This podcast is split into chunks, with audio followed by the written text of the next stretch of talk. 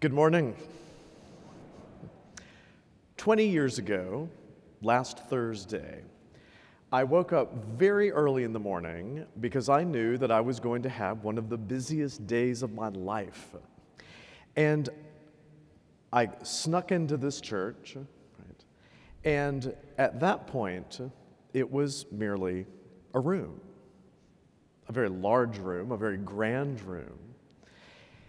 I had been asked by the Bishop of Charleston as a seminarian to spend the entire summer preparing for that one day. Right? Because I had been asked to be the master of ceremonies for the dedication of the new Prince of Peace Church. Now, I'm a big liturgy nerd, so of course the bishop is like, oh, this will be great for him, right? But the most complicated service of worship that we have in the Catholic Church is the dedication of a church. Right? There were so many different moving parts, and we spent the whole summer making sure that absolutely everything would go perfectly every movement, every action, every word, everything. And so I came in to this building early that morning to something which was a building. By the end of that day, this place that we are sitting in right now was the house of God and the gate of heaven.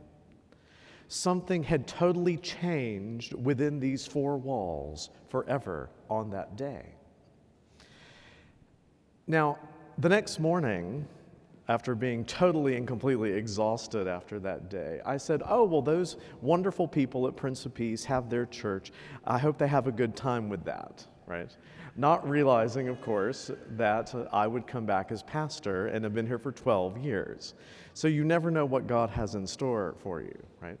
You know, you think you're leaving a place after a significant event and you don't realize that it's just the beginning of a story of your life. So we had this dedication of a church. Now I want to ask a question for those of you who are here today. How many of you were actually at that ceremony of dedication? Okay? Stand up, stand up. Okay. Look at that. Okay. We wouldn't be here right now doing what we're doing if it weren't for you guys, right? So thank you, thank you, thank you. I'm going to be, go ahead and be seated. Thank you. Yeah. What a tremendous gift that the community here at Prince of Peace wanted to build something beautiful for God. Now, we talk about the word church, right? But what does it mean to be the church? What does that actually mean? If you look at the New Testament, the word church in the Greek of the New Testament is ekklesia, which means having been called out, having been called forth from. And we know that those of us who believe that Jesus Christ is true God and true man, we are literally plunged into the life, passion, death, and resurrection of our Lord Jesus Christ through the sacrament of baptism. And in doing so, we are called out of darkness into light. We are called forth from slavery and bondage to sin and that punishment for sin, which is eternal death. We are called forth out of that place to start moving to the new and eternal Jerusalem of heaven. Right? That's what the church is.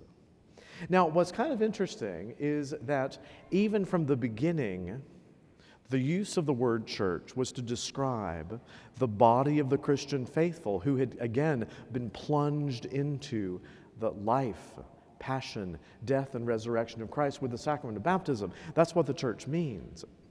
And so the church would then gather in wherever they could find a place to gather, right? And then eventually, the place of gathering took on the same name as the people who gathered there.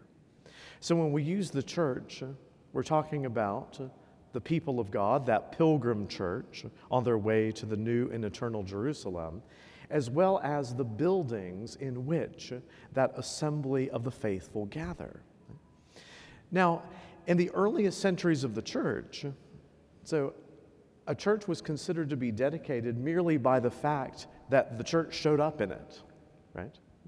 But of course, you know, the church is a very wise mother. She realizes that, you know, we need all of these signs and symbols to drive home into our hearts and our minds and our souls and even our bodies the truths of our Christian faith. And so, over time, the church d- developed this absolutely beautiful and really super complex, right? Ceremony to mark the beginning of when the church, the body of Christ, would begin to dwell in a place in which every single thing in it, every square inch, would be dedicated solely to the worship of Almighty God. Now, many people have never seen a dedication of a church, right? It's a relatively rare thing. Although, thanks be to God, we live in South Carolina. We're building churches. Some places they're closing them, right? We're building them. Thanks be to God. What a beautiful blessing. But if you haven't seen it, it really is a spectacular thing, right? The church, the body of Christ, gathers outside of the building and gathers around the bishop right? The successor to the apostles, the successors to those who were with Jesus in the upper room, right? And we gather outside because we remember that we are called forth from that place of darkness into light. And then we go, the entire body of the Christian faithful, in procession into this building, which still at that very moment is just like any other building. Now, what's so interesting is that after that, the bishop comes in and starts doing all these things that you never normally see at Mass, right?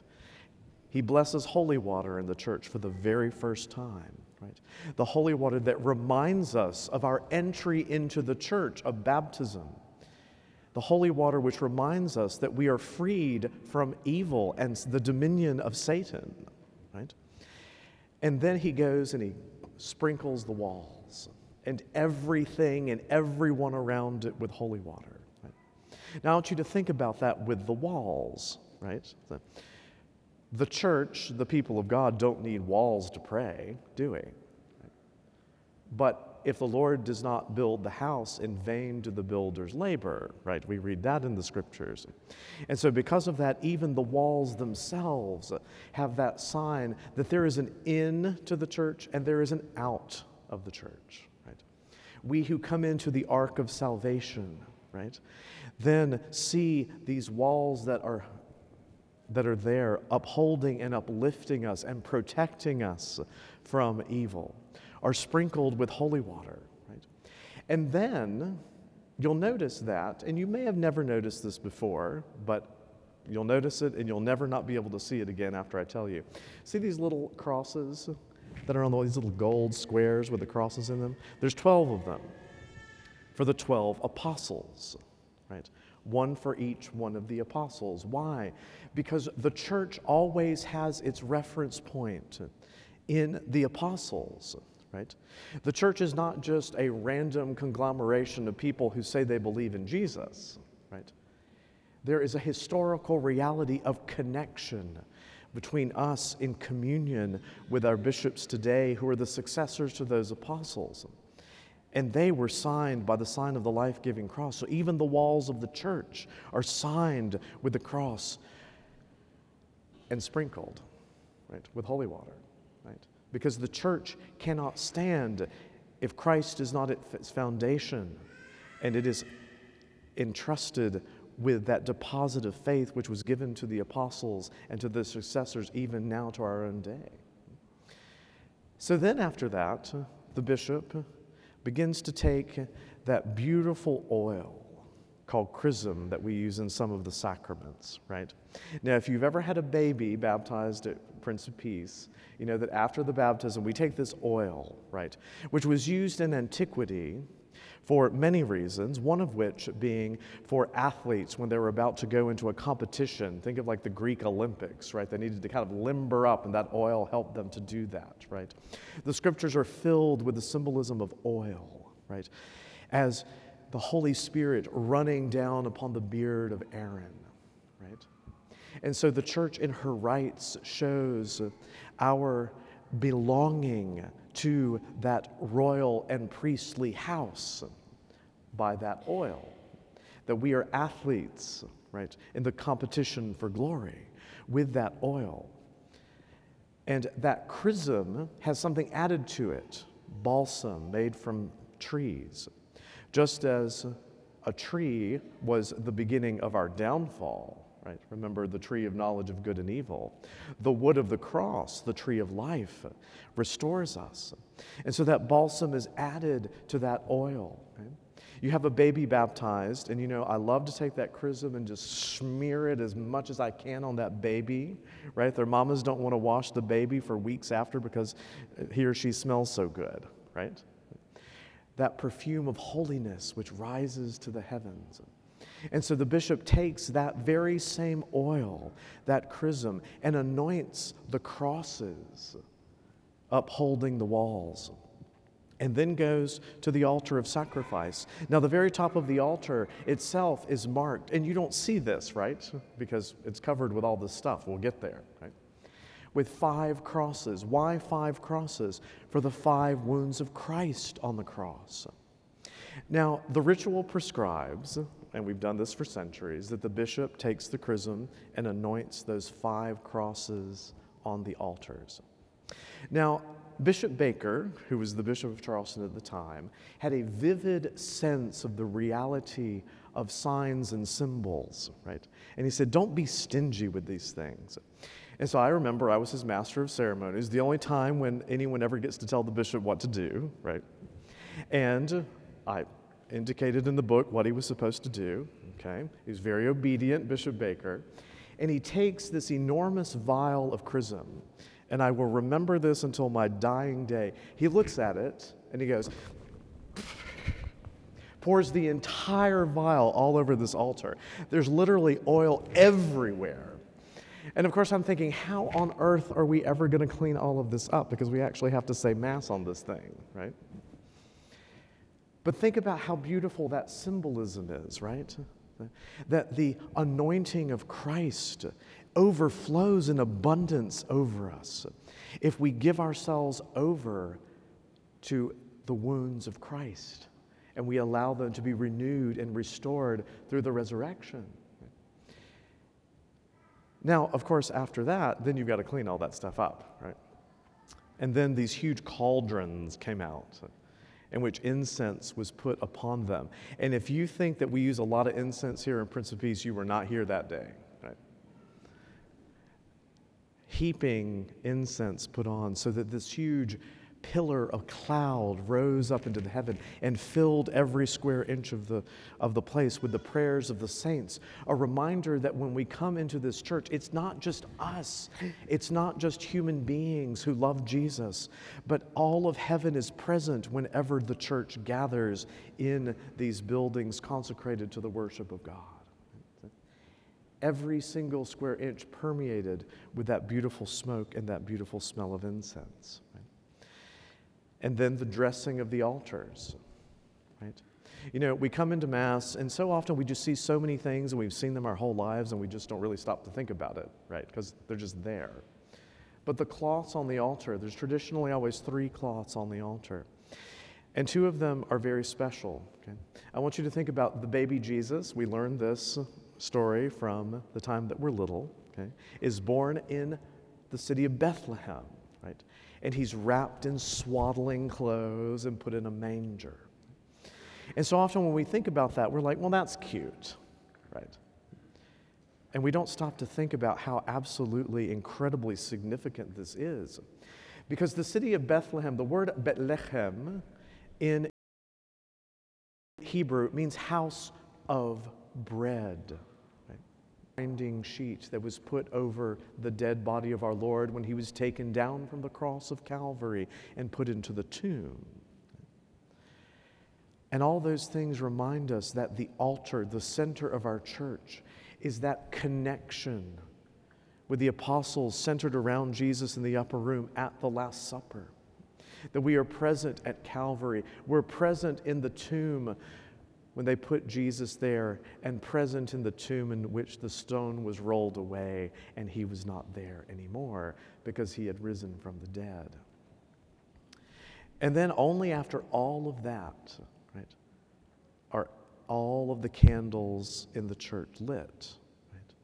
Remember, the church that has been called forth, called out of darkness over the waters of death into life, that that light permeates the building with its beauty and its glory and its warmth. And candles are lit in the church from that point forward.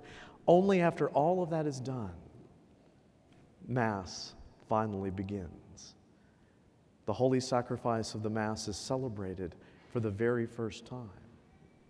Now, I want you to think about how amazing this is because it means that the holy sacrifice of the Mass has been celebrated in this church almost every single day for 20 years. Everything that happened in the life of Jesus is made present to us here and now every single day in the sacrifice of the Mass even when we had that absolutely horrific event that none of us ever want to live through again called COVID, right? I was still here celebrating Mass. And the church, the body of Christ, was still united. Some of y'all were watching on the internet in your jammies on the couch, right? But you were still present, right?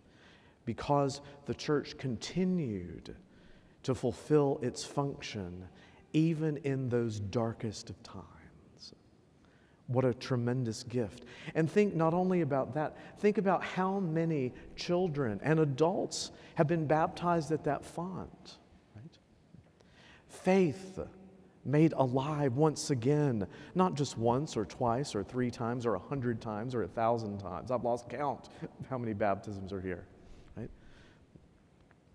How many soldiers of Christ have been confirmed in their faith with the sacrament of confirmation?